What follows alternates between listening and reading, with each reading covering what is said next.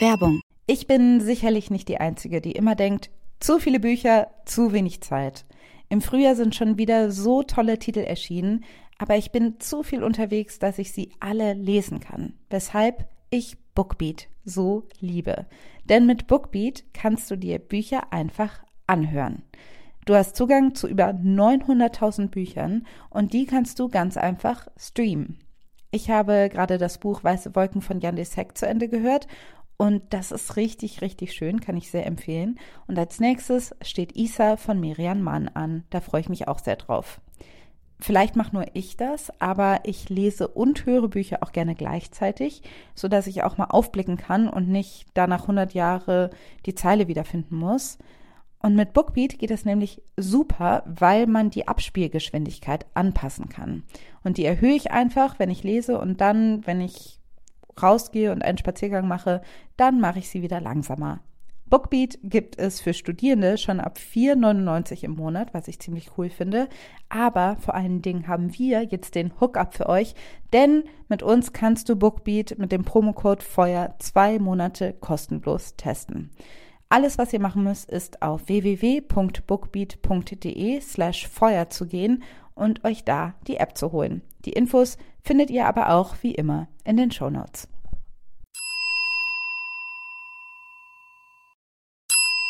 Werbung. Es gibt eine Dating-App für Menschen, die wirklich daten wollen. Und die heißt Hinge. Hinge wie das Scharnier auf Englisch. Das Element, das es braucht, damit zwei Dinge zusammenkommen können. Schön, oder? Hinge ist die Dating-App, die entwickelt ist, um gelöscht zu werden. Denn die Profile bei Hinge bieten mehr als ein paar Bilder und Infos zur Körpergröße. Auf Hinge gibst du an, mit welcher Absicht du datest, sodass keine Missverständnisse entstehen. Und das Coolste ist, Hinge hat Prompts, also Fragen, deren Antwort direkt darauf schließen lassen, ob ihr die gleichen Interessen, aber vor allem den gleichen Humor teilt. Und Hinge möchte Dating wirklich für alle zu einem schönen Erlebnis machen, weshalb Hinge zusammen mit der LGBT-Organisation GLAD Prompts für die LGBTQ-Plus-Community entwickelt hat. So findest du schnell deine Community und siehst, mit wem du Gemeinsamkeiten teilst. Zum Beispiel kannst du beschreiben, was Gender Euphoria für dich bedeutet oder wo deine Chosen Family unschlagbar ist. Hinge bringt dich mit den richtigen Leuten zusammen. Also probiert jetzt Hinge aus, nutzt die Prompts. Alle weiteren Infos findest du in den Show Notes. Und dann hattest du irgendwie nur vier Zähne auf der einen Seite. Ach nee, auf der linken Seite oder so. Komm zum Punkt. Das ist mir nicht so wichtig wie dir. Hey, ich liebe das, wenn Leute von ihren Träumen erzählen. Ich eigentlich mittlerweile auch. Aber ich hatte auch schon so Momente, ja, wo man denkt, so, okay. wo ich da so daneben saß und so dachte, wow. Also ich glaube, bei meinen engen Leuten interessiert es mich, aber bei so bisschen entfernteren ja. ist man so, nicht. Oder wenn man gerade aufwacht und der Partner erzählt dir dann so gerade so frisch gebackenen mhm. Traum und du bist halt noch gar nicht wach und du bist so, ich verstehe gar nicht, ich, keine Ahnung, ich bin gerade nicht, ja. es ist mir total egal, ich muss gerade klarkommen.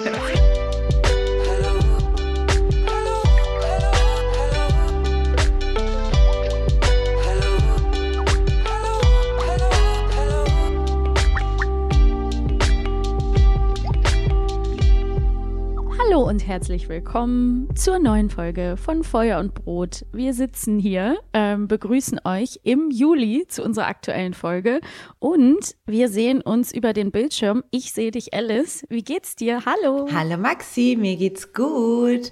Ähm, Hi. Es ist morgen hier in Los Angeles, der Ort, wo ich mich befinde, und abends bei dir in Berlin. Ganz genau. Hier ist es 19.02 Uhr. Wie spät ist es bei dir? Ähm, 10 Uhr 2. Das man kann es eigentlich ganz genau sagen. Aber ich habe gemerkt, dass mein Laptop sich noch nicht umgestellt hat mit der Zeit. Da steht ah, auch ja. 19 Uhr 3 mittlerweile.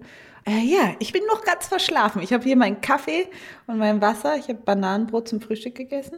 Oh, lecker. Und ähm, ja, hoffe, ich bin mal gespannt, wie die zwei unterschiedlichen, sehr drastisch unterschiedlichen Tageszeiten sich auf, unsere, auf unseren Talk auswirken. Aber ich mag, dass wir Städte und Verbindungen sammeln, dass wir einfach ganz fleißig hier Cross Nations oder Städte einfach immer weiter konsequent diesen Podcast aufnehmen. Krosse Krabbe, daran musste ich gerade denken. Es ist so oft kross gesagt, dass ich so, hm, lecker, krosses Hähnchen. Ein krosser so. Podcast für dein. Ich, genau, der wird es hoffentlich werden. Ich finde lustig, dass wir auch beide Kaffee haben, weil ich bin in den absoluten Living on the Edge Modus übergegangen. Es ist 19.04 Uhr und ich trinke Kaffee. Man merkt.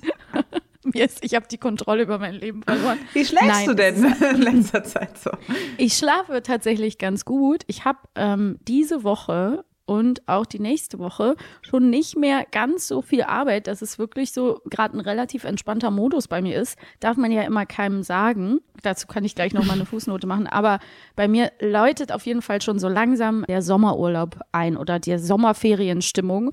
Und deswegen habe ich gestern und heute gesagt, ich trinke einfach mal auch abends noch einen kleinen Iced Coffee, weil ich es kann. Sehr gut. Und das habe ich gerade so ein bisschen angeteasert. Also das meinte ich mit meiner Aussage. Ich finde es so krass, dass es so nicht okay ist, also für mich, die auch so Geißel im Funktionieren müssen Modus ist irgendwie, dass ich so sagen kann, ja, ähm, ich habe gerade nicht so viel zu tun, obwohl ich danach in Urlaub gehe oder danach frei habe. Und das darf man keinem sagen. Es ist quasi eigentlich so, wird es von einem verlangt, dass man davor sich nochmal richtig kaputt arbeitet, weil sonst hat man den Urlaub nicht verdient. Ey, ich finde, das ist aber, ja, ich weiß total, was du meinst, aber ich finde das mittlerweile, ich hasse das so sehr, ich bin da sehr mhm. dagegen.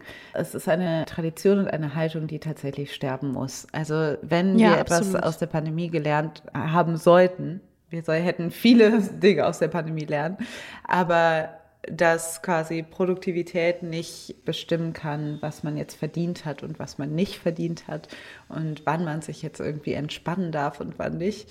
Ich hoffe, du kommst dahin, dass du die Zeit, wo du wenig zu tun hast, auch vor deinem Urlaub genießen kannst. Ich meine, als Selbstständige ist es halt super schwer, weil mhm. man als selbstständige Person ja eh so ein bisschen selber bestimmt, wann man Urlaub hat und wann nicht. Ja. Und vor allen Dingen dass man immer Angst hat, Urlaub zu nehmen, weil man denkt, ah, da könnten ja Jobs kommen.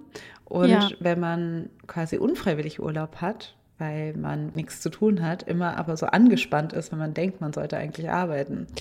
Dass man wirklich frei hat, wenn man frei hat, das war als Festangestellte viel einfacher weil ich wusste ja. so, jetzt, ich habe das angemeldet bei meinem Arbeitgeber, bei meiner Arbeitgeberin und dann äh, habe ich offiziell Urlaub und hier muss ich jetzt auch gar nichts machen. Ich erwartet niemand. Ja. Und, ja. und ich kannte einer Person Bescheid sagen, die wusste dann, dass ich im Urlaub bin und dann war das und jetzt ist es aber nicht so. Naja, egal, bla bla bla. Aber das ist auch ein bisschen schon verwandt mit dem Thema, das wir hier gerade Ja, besprechen. ist es auf jeden Fall. Also ich finde das schon wichtig, was du gesagt hast. Kann man ja auch ruhig mal kurz mal so teilen und ein bisschen irgendwie davon so ein paar Krümel auch da lassen, weil wir damit sicherlich nicht allein sind. Und ich kann ja auf jeden Fall nur sagen, auch jetzt hatte ich wieder so den Impuls vor zwei Wochen oder so, als ich wusste, okay, du hast dann mal ein paar Wochen frei, dass ich so gedacht habe, nein, ich muss die alle wieder aufmachen und ich muss doch arbeiten in der Zeit. nein! So. Also das kommt, kriege ich ich immer, bevor ich in Urlaub gehe, denke ich so, ja, aber am Ende die zehn, letzten zehn Tage von den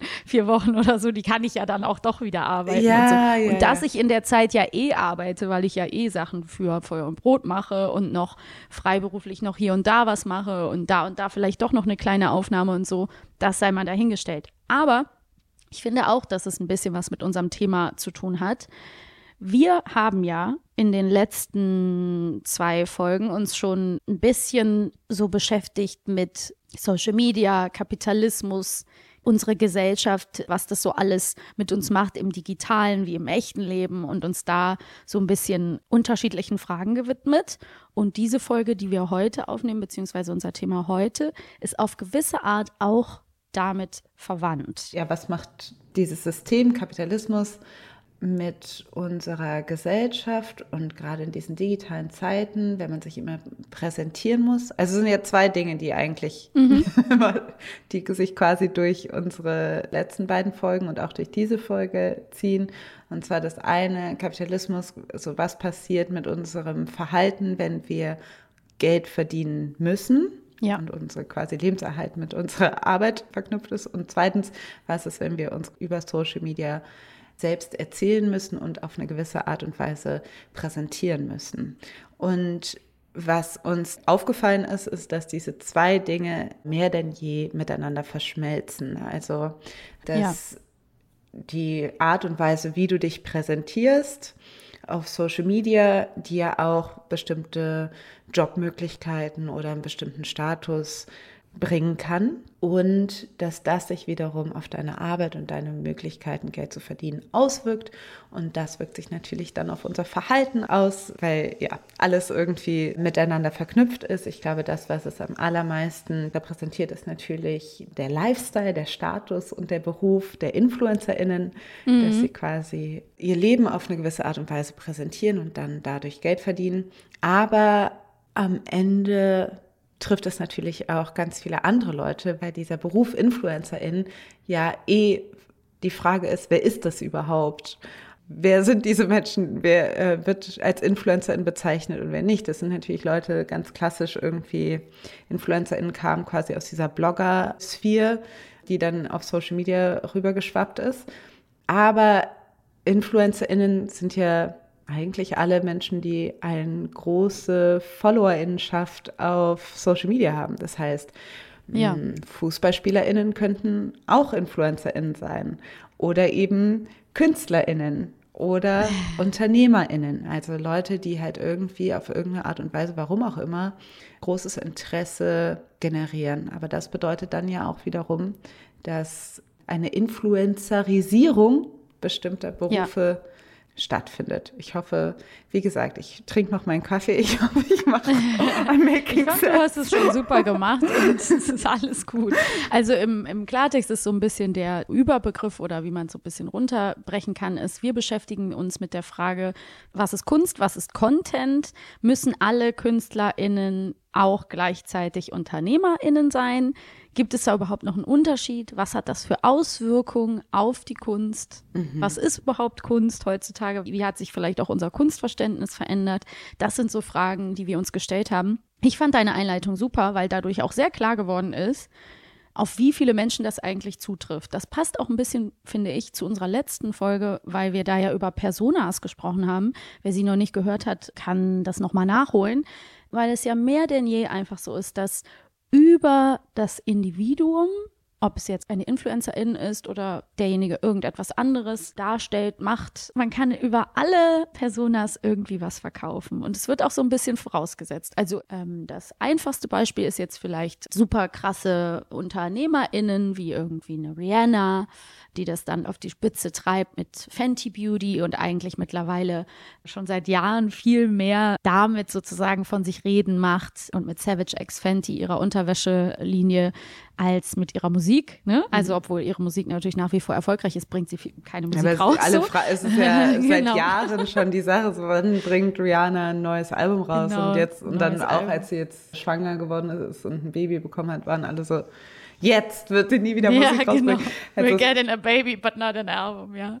Das war so dieses Meme. Ist auch und so geil, lustig, wenn es halt, ja. also aber auch so We are getting a baby, not an album, ist so alles, was Rihanna macht, ist quasi so. We are getting it. Das Baby ist auch genauso, soll ja auch genauso konsumiert ja. werden wie ein Album, ist auch interessant. Genau, da habe ich gerade auf jeden Fall schon quasi so eine kleine, mhm. äh, kleinen Finger in diese Wunde gelegt, mhm. unbeabsichtigt, indem ich das zitiert habe. Es ist auch sehr lustig, wenn man sich das mal so im Deutschrap-Markt zum Beispiel anguckt, denke ich gerade so an so, alle bringen natürlich einen Eistee raus. Ja. Hafti haben wir jetzt schön, David Dirty.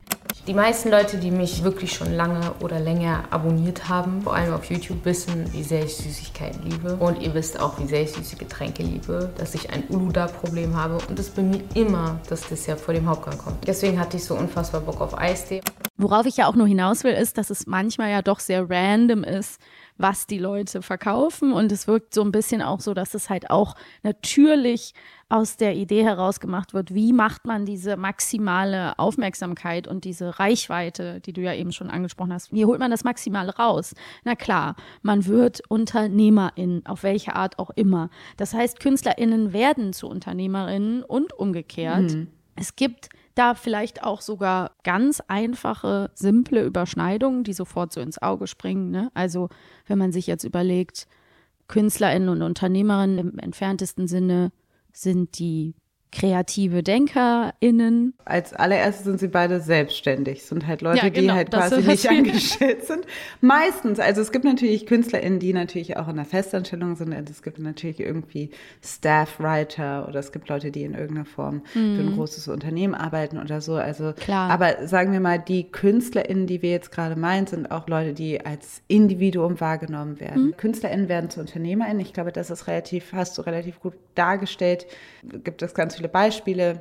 Leute, die dann einfach ihre Beliebtheit nutzen, die sie durch ihre Kunst bekommen haben, um dann wiederum ein Produkt zu verkaufen.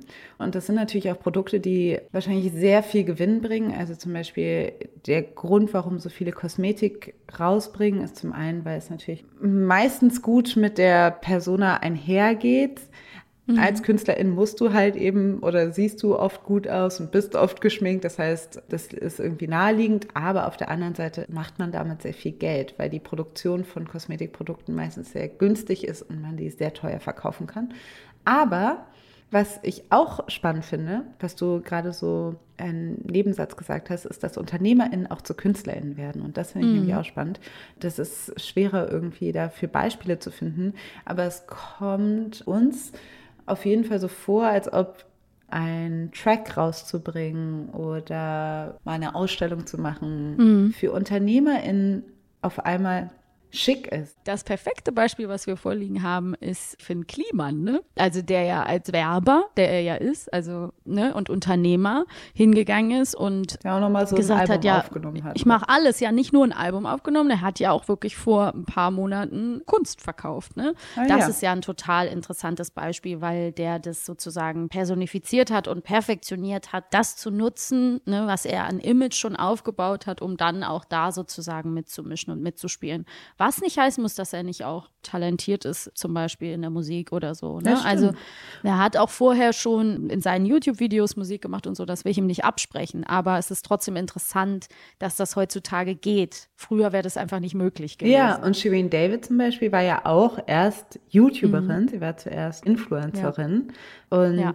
hat wahrscheinlich eigentlich auch Werbung gemacht oder Sachen verkauft ja, in den YouTube-Videos und ist dann ja erst Rapperin geworden. Ist jetzt sehr erfolgreich, die erfolgreichste Rapperin in Deutschland, aber war jetzt nicht von Anfang an bekannt als eine Person, die Musikerin ist. Ihre Bekanntschaft kam eigentlich von woanders her. Voll. Und das äh, Wichtige daran ist ja auch, dass sie sozusagen das System ja auch dadurch playen konnte, weil sie natürlich schon, die kam ja reich ins Business. Also die hatte ja eine ganz andere Ressource sozusagen als jemand, der sich als Musikerin erstmal was aufbauen muss. So, also Shirin David wie auch immer jetzt ne, man sagen kann, viel Anteil das letztendlich an ihrem Erfolg hat. Aber natürlich ist es eine Ansage zu sagen, ich bin einfach vielfache Millionärin und leiste mir das Beste vom Besten, was meine keine Ahnung, meine Aufnahmen, meine Videos, mein Styling, mein alles angeht. Und dann kommt man halt mit einem größeren Krach vielleicht ins Musikbusiness als jemand, der mit keinem Budget anfängt, glaube ich, kann man so behaupten.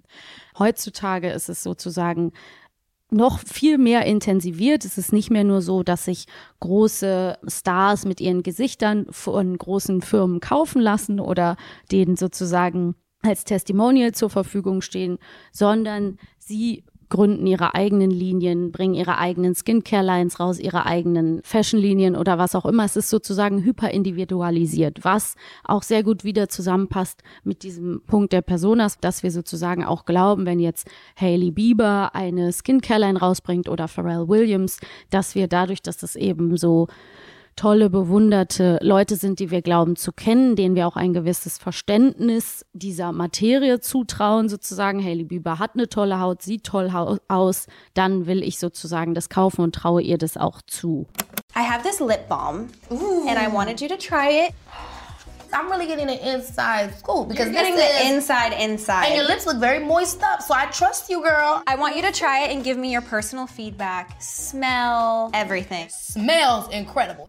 Was ja heutzutage interessant ist, wir haben eben schon von äh, Finn Kliman kurz gesprochen, ist, dass aber eben auch UnternehmerInnen große Stars sind. Wir haben ja schon darüber gesprochen, dass sie auch in den Kunstbereich reinschnuppern, aber zum Beispiel um jemanden wie Elon Musk oder Mark Zuckerberg gibt es einen riesengroßen Personenkult. Die können auch alles Mögliche verkaufen, Bücher verkaufen, Workshops verkaufen, was auch immer oder könnten auch jederzeit in die Kunstbranche oder sozusagen in alle möglichen anderen Bereiche reinschnuppern. Ich stelle mir gerade vor, Mark Zuckerberg macht Nahrung. Ja. Ich weiß nicht, wahrscheinlich würden es viele kaufen. Ich glaube, dass tatsächlich, wenn jetzt Elon Musk sagt, ich bin auch noch Fotograf oder Maler, dass das sofort funktioniert. Ne? Also natürlich war es jetzt ein bisschen vereinfacht gesagt, aber im Endeffekt sind es ja die gleichen Stars, nur anders. So, also es ist halt einfach nicht mehr getrennt. So, darauf wollen wir ja auch quasi hinaus. Also das, was natürlich UnternehmerInnen brauchen, genauso wie KünstlerInnen, ist Vertrauen von ihrer Fangemeinde oder von ihren KäuferInnen. Man vertraut Tracy Ellis Ross, wenn sie eine Haarproduktlinie rausbringt, wenn man denkt, sie hat selber Afrohaare und sie will wahrscheinlich, dass es nur das Beste für die Haare ist oder so. Also ich finde es einfach nur interessant, diesen Move, was halt früher irgendwie Unternehmen ja ohnehin eigentlich schon machen wollten mit diesem Testimonial-Ding, jetzt quasi nochmal so einen Schritt weitergegangen ist. Und dass sie sagen, wir sehen gar nicht mehr, dass dahinter eigentlich eine eigene Marke steckt. Wir zaubern quasi eine neue Marke, die nur auf diese Person zugeschnitten ist. Und ich sag mal, in den eher selteneren Fällen ist es tatsächlich so, dass diese Stars tatsächlich ein ganz eigenes Unternehmen haben ja. und dass sie nicht Teil sind von irgendwas anderem. Also zum Beispiel der Lippenstift von Kylie Jenner ist jetzt irgendwie eigentlich auch Teil einer anderen größeren Beauty-Marke oder so. Der Eindruck wird halt quasi erweckt, als ob alles möglich ist. Es ist mhm. möglich, Unternehmerin und Künstlerin zu sein, obwohl diese zwei Dinge extrem zeitintensiv sind und sehr viel von einer Person verlangen. Aber wir sehen natürlich nicht, wie diese Dinge eigentlich komplett outgesourced sind und dahinter eigentlich eine komplette Maschinerie quasi steckt, weil alles wieder zurückgeführt wird auf dieses Individuum. Und deshalb ist es so ein bisschen, finde ich, auch ein bisschen eine Mogelpackung.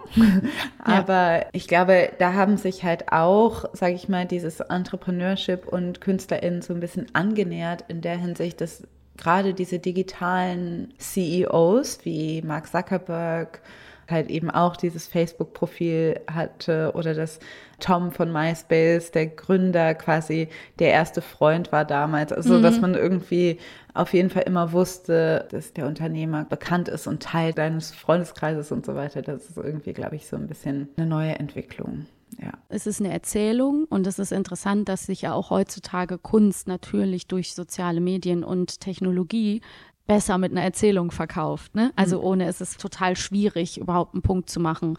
Und das möchten ja auch alle. Darauf kommen wir ja gleich auch nochmal zurück, wenn wir zum Beispiel über die Musikindustrie reden. Mhm. Wir halten fest, was wir natürlich jetzt deutlich machen wollten, und ihr merkt, es ist nicht gerade unkompliziert, es verschmilzt alles. Es ist sehr schwer auseinanderzuhalten. Und was ich noch als letzten Punkt irgendwie machen wollte zu dem Abschnitt, was wir jetzt besprochen haben, ist auch, dass ich das schon interessant finde, dass das ja quasi mit einer gewissen Aufmerksamkeit und einer gewissen Reichweite fast vorausgesetzt wird. Ne? Also dass es wirklich ja die Leute sagen, jetzt ist dein Moment, jetzt stehst du im Scheinwerferlicht, was könntest du noch verkaufen? Mhm. Also es ja. ist so dieses, ne, dass man so im übertragenen Sinne oder vielleicht, dass es auch passiert, ne, auch zu dir gehen konnte und sagen konnte, jetzt stehst du gerade so im Scheinwerferlicht, du musst doch jetzt irgendwas rausbringen, mhm. du musst doch jetzt noch irgendwas machen, du musst doch jetzt noch irgendwas liefern. Also es reicht nicht, dass du sagst, ich bin Autorin, ich bin Journalistin oder ich bin, ich schreibe Bücher, ne, mhm. ich, ich mache mir Gedanken und die fasse ich in Worte und dann gebe ich die sozusagen den Menschen. Das ist irgendwie meine Arbeit und auch mein,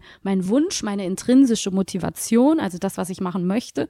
Und dass du aber in der Zeit ja theoretisch. Wie auch eine Skincare-Line rausbringen. ja, naja, oder ein Shirt. Ne? Ja. Ein Shirt mit einer äh, gewissen Marge an, das wird dann gespendet oder was auch immer. Ich muss nicht dich als Beispiel nehmen, das kann man ja bei jedem anderen auch sagen. Aber das, was das auch mit verschiedenen Märkten, und da wollte ich eben auch hin, macht, wenn dann eben diese in Anführungsstrichen, ich sage jetzt mal, es fällt mir gerade kein besseres Wort ein, aber diese Überschwemmung passiert. Jeder schreibt ein Buch, jeder kann es machen, es verkauft sich, es ist ein Cash Grab. Wenn die Aufmerksamkeit da ist, schreibt bloß schnell ein Buch. Mhm. Aber was macht das dann mit Literatur? Was macht das mit dem Literaturmarkt? Wie verändern sich Bücher? Also letztendlich kann man sich jeden kreativen Bereich angucken und überlegen, was passiert gerade durch Kapitalismus, durch soziale Medien, durch Technologie und durch diese wahnsinnige Schnelligkeit. Ja. Ne? Und dann ja, erstmal diesen Punkt. Nee, das ist ein total wichtiger Punkt. Was passiert, ist halt so eine Überschwemmung von allem. Das ist doch insane, wie viele ähm, Skincare-Lines es mittlerweile gibt. Ja, ja. Es ist insane, auch wie viele absurd.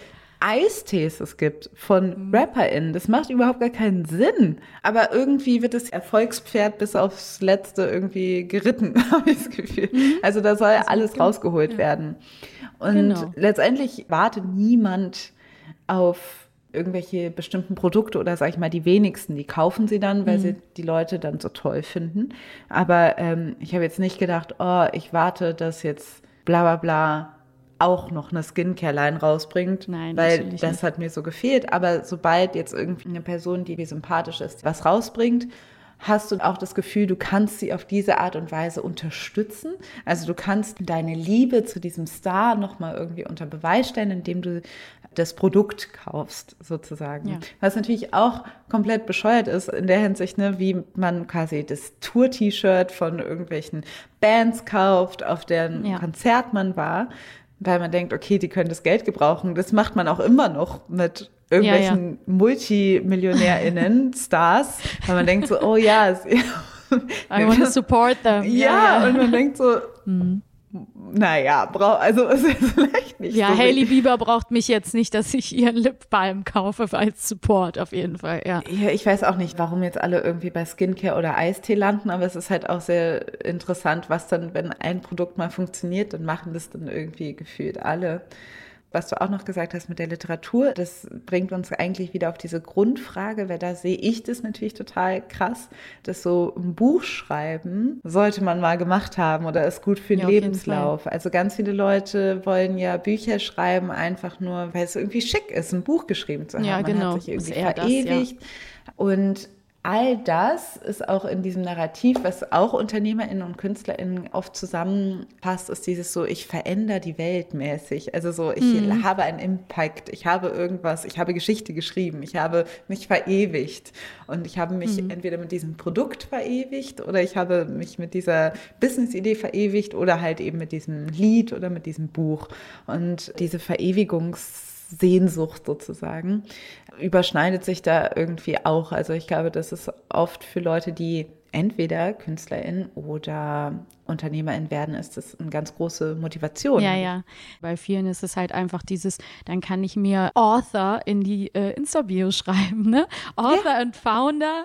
Ähm, es sieht schon ziemlich gut aus. Und ich meine, das ist so lustig, weil ich auch letztens ne, dann irgendwie gesehen habe bei jemandem, der dann einen Podcast hatte und dann hat er auch Founder, Founder of bla bla bla Podcast. Ne? Und dann war ich so, hm. ja, also wir sind auch Founders und wir sind Entrepreneurs. Auch Founders. Natürlich sind, sind wir im Prinzip ja auch, weil wir haben ja unser kleines Unternehmen, aber es ist halt so lustig, weil wir wollen auf diese Verschmelzung raus und ich ertappe mich halt in diesem Gespräch gerade immer wieder, dass ich, und deswegen lege ich Offenlegung, dass ich mich immer wieder an dieser Frage reibe, so, ist es jetzt arrogant oder zu elitär oder so pseudo-intellektuell zu fragen, warum macht man die Kunst? Warum möchten Leute Kunst machen? Das ist verwandt mit dieser Buchfrage gerade. Mhm. Sollte es nicht so sein, dass wenn ich Kunst mache, dass ich das mache, weil das mein Antrieb ist. Ne? Also weil ich unglücklich ja. bin, wenn ich es nicht tue. Also mhm. früher an der Schauspielschule war es zum Beispiel so, dass es klar war, so die Spielfreude muss über allem stehen. So du machst diesen mhm. total prekären, schlecht bezahlten Job, der so schwierig ist irgendwie auszuüben und so menschenunfreundlich in vielerlei Hinsicht, nur wenn du es so sehr liebst, auf der Bühne zu stehen. Und das mhm. ist ja mhm. eigentlich auch das, was so der kleine Künstler, die kleine Künstlerin von der Ecke, ursprünglich diese Idee, die man hat, dass man sagt, du machst es um der Kunst willen, weil du nicht anders kannst, weil es deine Ausdrucksform ist. Und dass man mhm. das auch erwartet hat, sozusagen. Nicht umsonst gibt es das Motiv der brotlose Künstler, der Künstler, der lebt von der Hand in den Mund. Also der Künstler muss arm sein, muss prekär leben, dem muss seine Kunst genug sein und These, das ist jetzt nicht meine Meinung, aber die These ist ja auch immer so, ab dem Punkt, wo die Kunst gemacht wird, um Geld zu verdienen, ist es keine Kunst mehr, sagen ja. viele. So. Ja. Das ist das halt ist die große Frage. Ist es, das ist das große Paradoxon, ja. ja. Das ist halt eben auch ein guter Punkt, weil wir erzählen es jetzt quasi so, als ob alle eigentlich nur die Kunst nicht respektieren und geldgierig sind, in dem Sinne, dass diese Verschmelzung, was das alles anrichtet, das ruiniert die Kunst. Die Leute sind irgendwie hinter dem Geld her und so weiter. Und das ist natürlich auf diesen großen, großen Scales von Stars natürlich sehr schwer zu beurteilen. Also natürlich sind die sehr tief into Capitalism, weil die einfach schon super reich sind.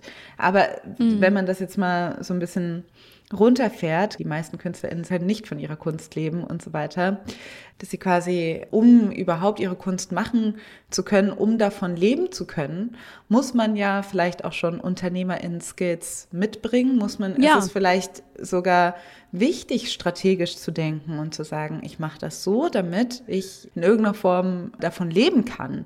Aber ja. das kommt primitiert quasi dann wiederum deinen künstlerischen Ausdruck, weil dann denkst du, ja, aber dann denkst du ja schon wieder geschäftlich und dann drehst du es schon wieder irgendwie in so eine Art und Weise, die dann angepasst ist und dann werden bestimmte kreative Teile oder bestimmte Sachen werden dann quasi, ähm, kommen dann nie zum Ausdruck oder Sachen, die zu edgy sind, werden dann quasi aussortiert. Und dann gibt es halt auf der anderen Seite die super Indie-KünstlerInnen, die irgendwie ganz verschrobene Kunst machen, die kein Mensch versteht, und wo sie kein Geld mit verdienen. Aber dafür ja. ist es pur und musst immer bereit sein, Nein zu sagen zu viel Geld, weil du deine Kunst quasi voranstellst. Also und in Real Life ist es natürlich sehr schwer ähm, durchzusetzen, weil wenn du super broke bist, dann kannst du deine Kunst auch nicht machen. Nee. Genau. Das Spiel musst du irgendwie mitspielen, ne? mhm. ne? Und das sind die großen Fragezeichen. Dann gibt es irgendwie Leute, die, wie zum Beispiel ein Lars Eidinger, der dann irgendwie ein super erfolgreicher Schauspieler ist, der dann über Instagram seine Alltagsbeobachtungen teilt und darüber dann so auch als großer Künstler mit einem ganz tollen, speziellen Blick gefeiert wird und mhm. dann kriegt er halt eine Modekollektion und eine Fotoausstellung. Ja. Ne? Also so läuft's dann im, so nutzt man, sage ich mal, diese Art von Welt, wie sie gerade funktioniert, perfekt. Das kann mhm. nicht jeder. Dazu gehören gewisse Privilegien, bestimmte Möglichkeiten und auch schon eine gewisse Art von Aufmerksamkeit. Woran ich jetzt automatisch denken musste, ist auch viele Menschen, die Kunst machen wollen, können diese auch zum Beispiel nur machen, wenn sie sich ein Stück weit von der Welt abnabeln, zum Beispiel nicht auf Social Media sind, nicht am Handy sind, weil man braucht einen gewissen Leerlauf vielleicht, um kreativ zu arbeiten, sei es zu schreiben oder Musik zu machen oder was auch immer. Und gleichzeitig wird aber ja von ihnen trotzdem immer erwartet, das nach wie vor zu bespielen. Ne? Also ich sag mal so konkretes Beispiel, äh, wenn du als Musikerin losgehst und dich einfach ein Jahr lang vergraben willst und an deinem neuen Album arbeiten möchtest, dann ist es heutzutage quasi eigentlich nicht mehr möglich, ja. weil du währenddessen Währenddessen schrumpft dein soziales Netzwerk, deine Reichweite zusammen, kriegst keine Aufmerksamkeit mehr und kannst davon ausgehen, dass wenn du ein Plattenlabel oder ein Management hast, dass sie dir auf die Nerven gehen werden und sagen werden, liefer uns was, gib uns Content. Und das passiert ja auch gerade schon. Also wir haben ja in der Vorbereitung auch uns angeguckt, es gibt viele MusikerInnen, die große Stars sind, sehr bekannt sind, aber immer wieder darüber sprechen, dass ihre Labels von ihnen erwarten, dass sie zum Beispiel TikTok bespielen oder mhm. Content liefern. Dazu gehören unter anderem Halsey, aber auch Florence Welch von Florence and the Machine, Charlie XCX, FGA Twix hat vor kurzem, die macht so ganz weirde TikToks.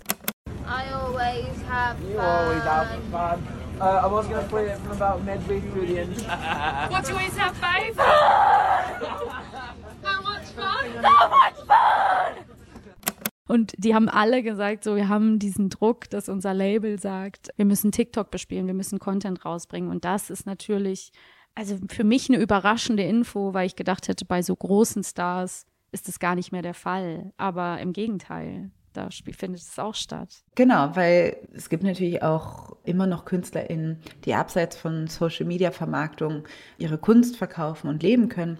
Aber letztendlich, sage ich mal, für moderne Pop-KünstlerInnen ist das eigentlich nicht mehr möglich. Und das mhm. ist so kontraproduktiv für Kreativität, weil es dir irgendwie abverlangt, die ganze Zeit natürlich irgendwie kreativ zu sein, aber nicht wirklich super deep ist oder wirklich jetzt Kunst genannt werden kann. Aber dadurch, dass du immer wieder so Mikrosachen von deiner Kreativität abschneidest für so, sage ich mal, deine mhm. täglichen, für deine täglichen Erzählungen, ist es, glaube ich, schwerer, eine tiefgehendere Kunst zu machen.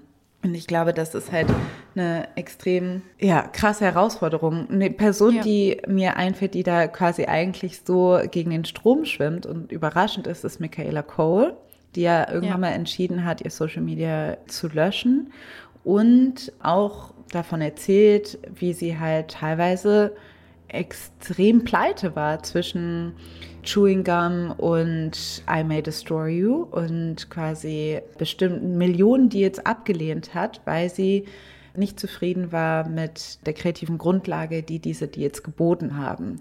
Mhm. Aber das ist quasi eigentlich wirklich eine extreme Ausnahme, sage ich mal. Die meisten Leute mhm. entscheiden sich natürlich irgendwie dafür zu sagen, ja, okay, dann versuche ich mich da irgendwie anzupassen oder so. Aber ich glaube, am Ende, in der Endkonsequenz, führt es halt dazu, dass die Sachen, die dann rauskommen, auch ein bisschen shittier sind. so, nicht so geil werden oder dass das extrem kurzlebig ist oder so. Ich will nicht klingen wie so, ein, wie so eine Boomer-Person, die sagt, ah, Kunst von heutzutage ist, alles ist irgendwie nicht mehr so geil wie früher. Aber dass es sich auf jeden Fall verändert, dass Dinge kurzlebiger sind, dass Songs kürzer sind, dass alles irgendwie schneller gehen muss und dass alles irgendwie mehr gefüttert werden muss.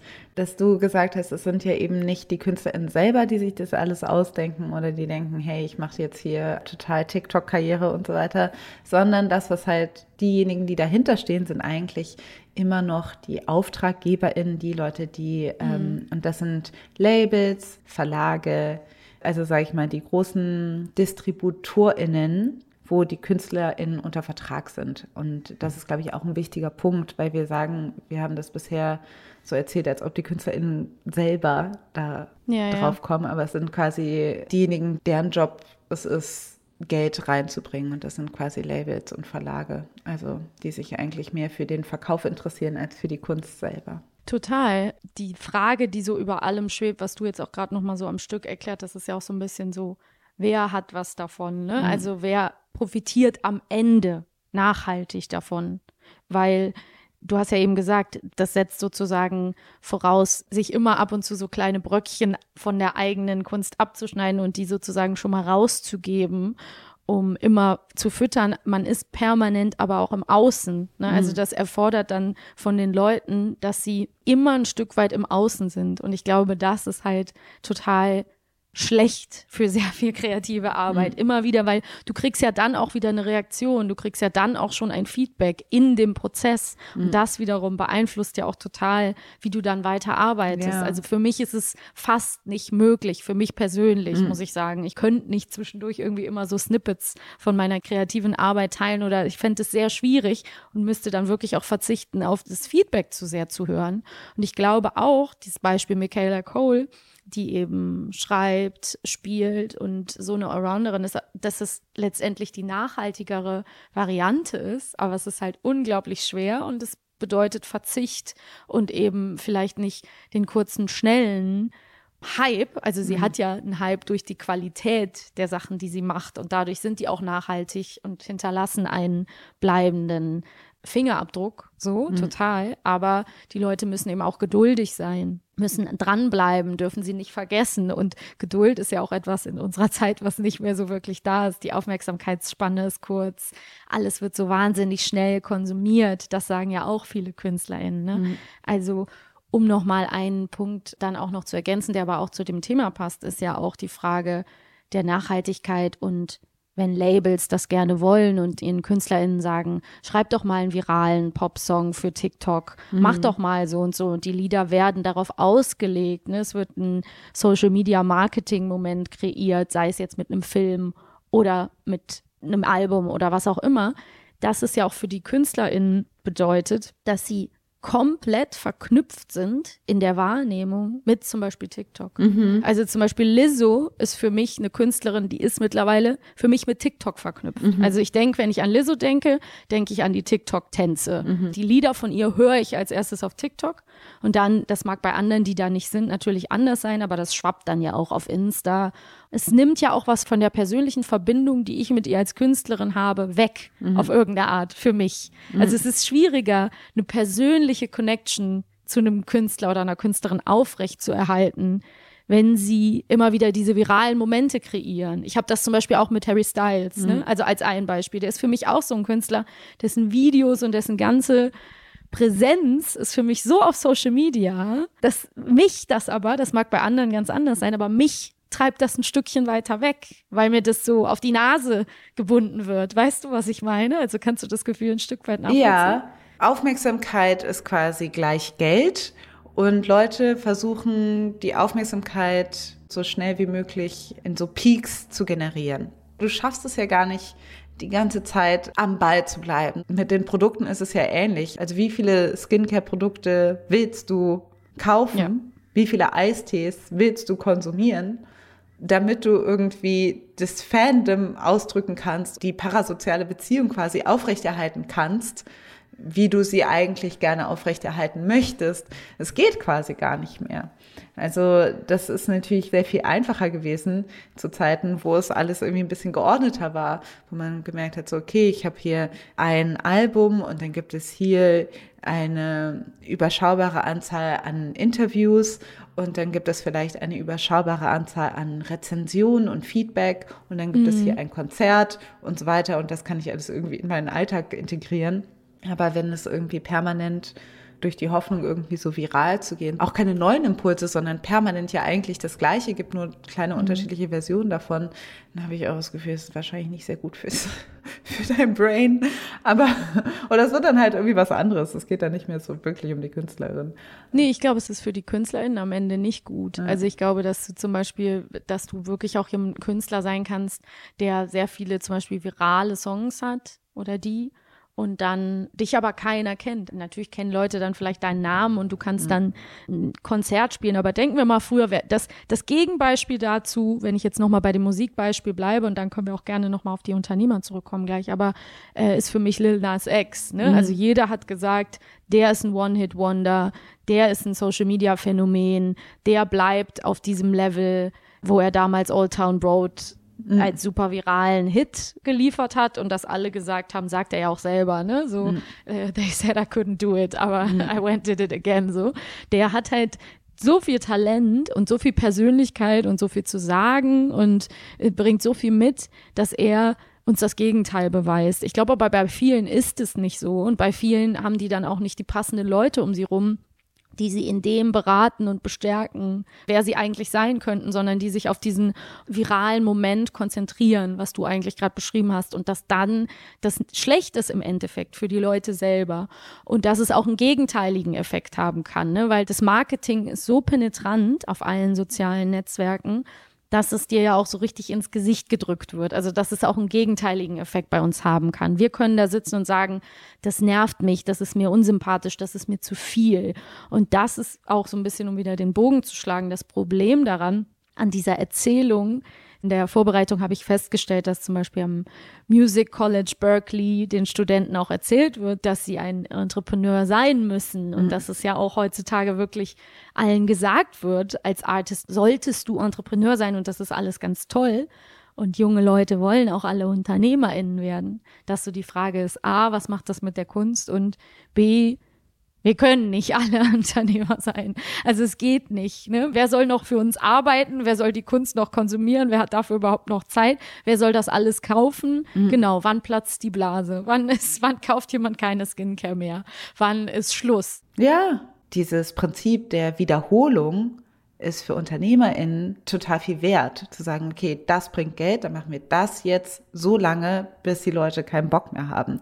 Und dann ballern ja. wir die damit zu, weil das ist gerade erfolgreich und dann machen wir genau das Gleiche, weil das ist das Hauptziel ist, dass sie es verkaufen wollen. Und dieses Prinzip, da unterscheiden sich natürlich KünstlerInnen und UnternehmerInnen eigentlich, dass dieses Prinzip glaube ich, sehr ungesund ist für Kreativität. Und warum Lil Nas X da zum Beispiel rausbricht, ist, dass Lil Nas X immer Dinge gemacht haben, wo Leute hätten denken können, oh, das könnte jetzt aber nach hinten losgehen. Ich glaube, viele Leute hätten gesagt, mach das nicht, weil du hast ja jetzt quasi ja, schon klar. deine Nische gefunden. Und das macht ihn quasi, finde ich, zu einem Künstler und dann auch zu einem nachhaltigen Künstler, weil es zumindest den Eindruck erweckt, er macht das natürlich immer sehr schlau trotzdem und beachtet bestimmte Viralregeln, aber trotzdem habe ich das Gefühl, dass sein künstlerischer Ausdruck da immer noch hohe Priorität hat. Und diesen magischen Punkt zu finden, wo du sagen kannst, okay, ich beachte ja. diese ganzen Dinge, die irgendwie mir helfen, meine Kunst tatsächlich erfolgreich zu machen, aber gleichzeitig werde ich nicht irgendwie stur immer einfach das Gleiche machen. Das ist, glaube ich, sage ich mal, sehr schwer aufrechtzuerhalten, aber ich glaube, das ist natürlich das, wo alle quasi am liebsten landen würden. Voll, aber da zum Beispiel fällt mir auch wieder ein, also ich habe auch schon mal über Lil Nas X gelesen, dass er Marketing-Genius ja. ist. Und These, Hot Take, der ist auch ein super ähm, Unternehmer ne? und mhm. der ist auch super clever in seinen Schritten und jetzt kommt der Take, es ist ja auch die Frage, man könnte ja jetzt auch sagen, einerseits klar, die Leute orientieren sich, wenn sie unternehmerisch denken, am Verkaufen, am was bringt Geld. Das unterscheidet sie in manchen Fällen von KünstlerInnen. Viele haben ja auch diese zauberhafte Magic-Erzählung von Unternehmerinnen als so krasse Risk-Taker, also mhm. als die, die was wagen, ne? die die mhm. Welt verändern wollen. So, das ist ja so die, mhm. die magische Erzählung, die so uns so Elon Musks und auch für den Kliman oder was auch immer gerne verkaufen wollen. Mhm. Also dass sie sozusagen alle UnternehmerInnen ja im Endeffekt uns retten werden, weil sie dann, ja. Ja, das, was dann aber eigentlich tatsächlich gemacht wird, sind das ja oft Produkte oder Dinge, wo man denkt, ist es jetzt quasi wirklich das, was die Welt braucht? Also es ist ja mhm. letztendlich weniger radikal, als die Leute sich das gerne erzählen. Also ja, absolut. Aber was ja auch, sag ich mal, so ein bisschen Richtung Ende der Folge die Frage ist, diese ganzen Dynamiken, Entrepreneurisierung von Kunst und dass alle irgendwie ähm, quasi nicht mehr so die klassischen KünstlerInnen sind, die wir uns quasi vorstellen, die quasi den kreativen Prozess zentrieren, dass es immer klarer wird, wie Filme gemacht werden, Serien, Musik, alles immer ein Element beinhaltet, das quasi nur da ist, damit sich das gut verkauft. Also wir erkennen mhm. das ja. Dass man merkt, alles ist irgendwie Algorithmus und Datengetrieben und das war jetzt erfolgreich und deshalb folgen jetzt Produkte X, Y und Z, weil die genauso auf dem gleichen Ding aufbauen. Diese Dynamik, ist das jetzt das Ende von wahrer Kunst? Es ist so, erleben ja. wir quasi den Niederfall von, von dem, was wir Kunst genannt haben und ist alles nur noch Content, ist alles nur noch Inhalt, der Feed von einer Influencerin ist das Content und das andere, der Feed von einer Fotografin ist aber Kunst. Es ist irgendwie ja. wichtig, diese Boxen aufrechtzuerhalten oder ist es eigentlich auch ein bisschen egal, wenn alles irgendwie auseinanderfliegt und diese Verschmelzung stattfindet?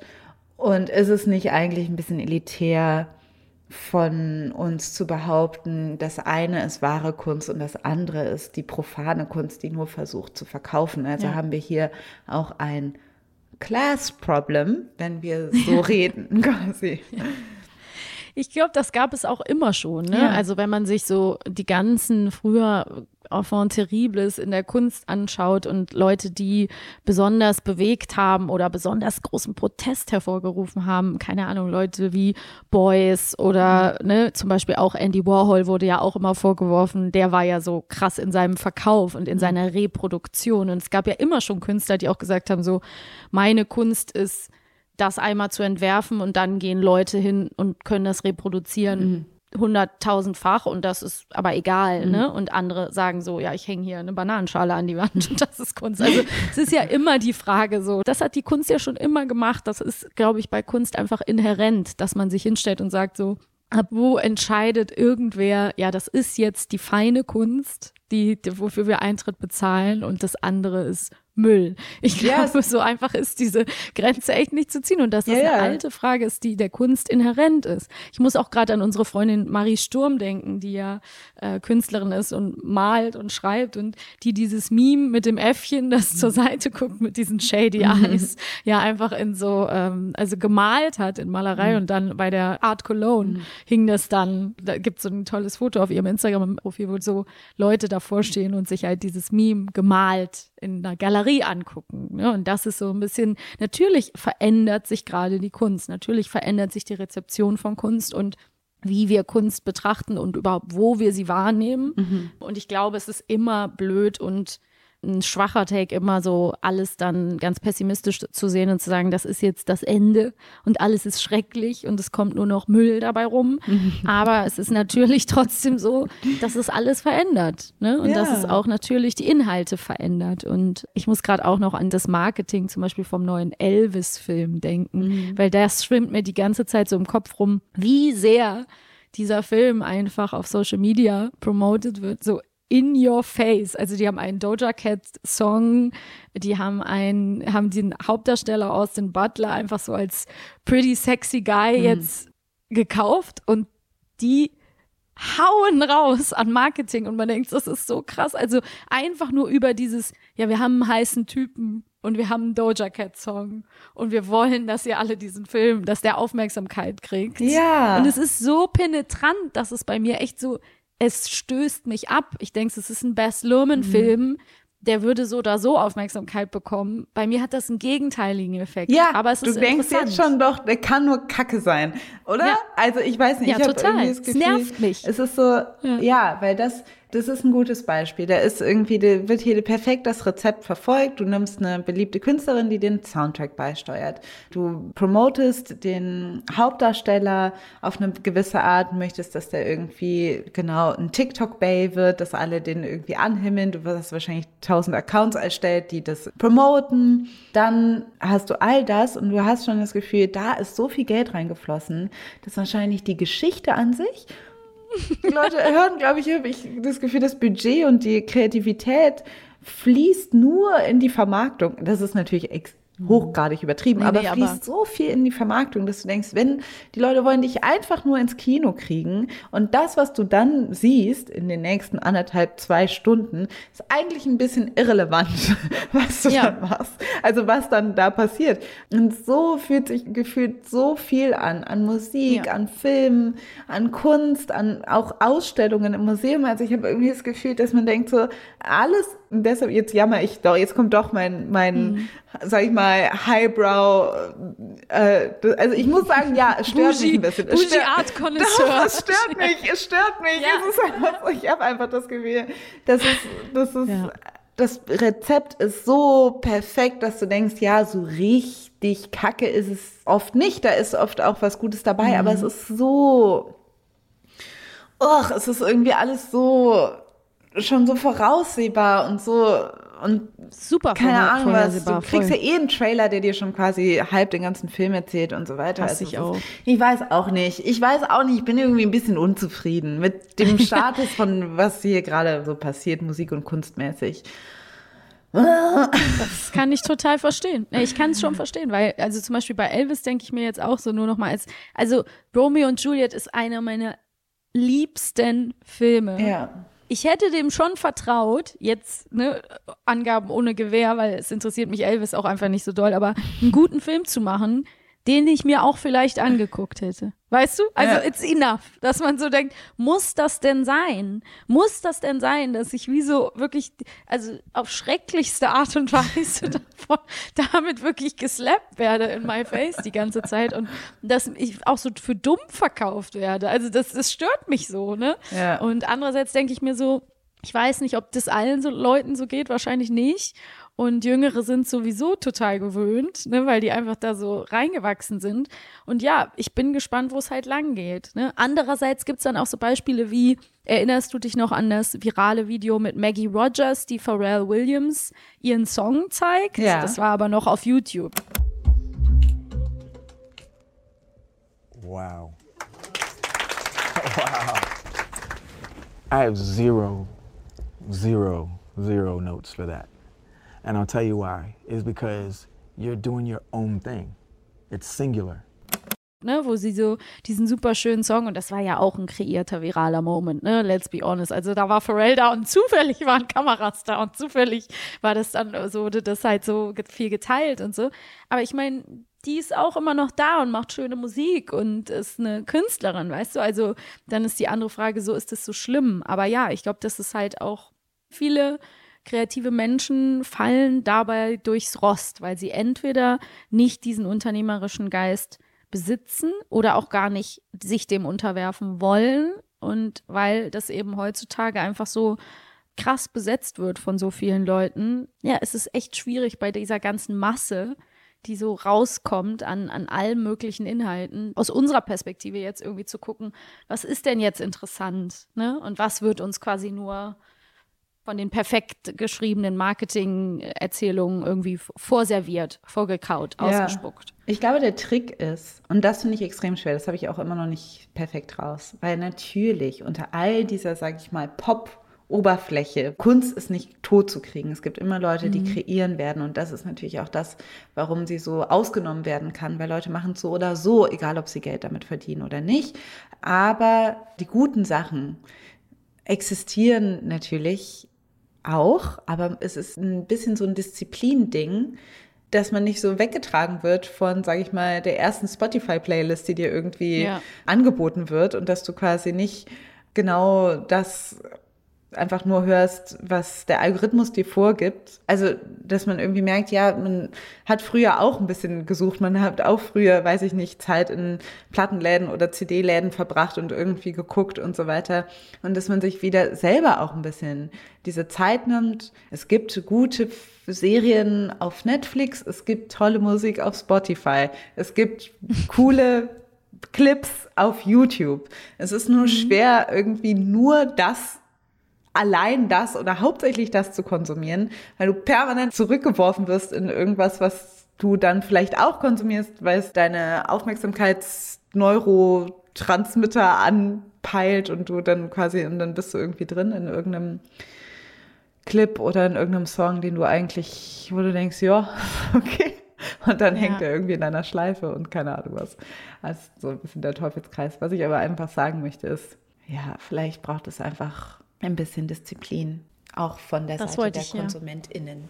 Genau, das wollte ich nämlich auch gerade sagen, dass ähm, damit spreche ich mich auch selber an, ne, dass wir uns alle in Geduld üben können, mal wieder oder das trainieren können, nicht immer nur das zu nehmen, was das Einfachste ist oder was am schnellsten da ist und uns davon sozusagen immer schon vereinnahmen zu lassen. Also, dass man auch wieder guckt, wie man konsumiert wo man noch schauen kann und das wieder ein bisschen ausreizen mit der eigenen Konzentrationsfähigkeit, der eigenen Aufmerksamkeitsspanne. Und dann habe ich gerade noch an diesen Satz gedacht, der mir in der Vorbereitung ähm, begegnet ist und das fand ich irgendwie schön.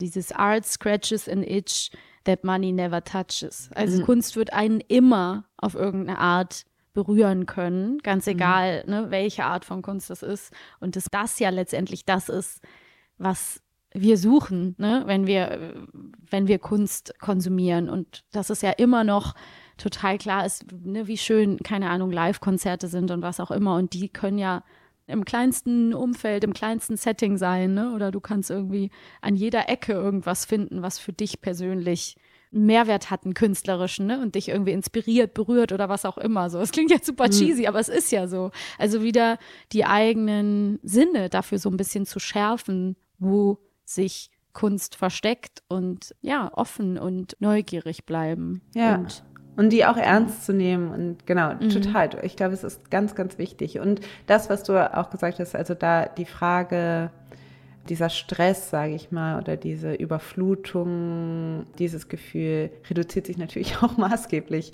wenn man tatsächlich irgendwie auf Konzerte geht oder wenn man mhm. zur Ausstellung geht, wenn man ins Theater geht oder selbst wenn man ins Kino geht. Wenn man sich quasi auch das rausnimmt oder die Zeit und das Geld investiert, sich wirklich einer Kunstform zu widmen. Ich glaube, das ist auch nach zwei Jahren Pandemie natürlich irgendwie erstmal auch eine lange Zeit nicht möglich gewesen, aber ich glaube, es ist auch wichtig, sich das wieder zurückzuholen. Es ist so wichtig. Also es ist so wichtig, es macht so einen Unterschied. Das habe ich auch selber gemerkt. Also mhm. ich, was mir solche Abende oder solche Momente dann geben, ist kaum aufzuwägen.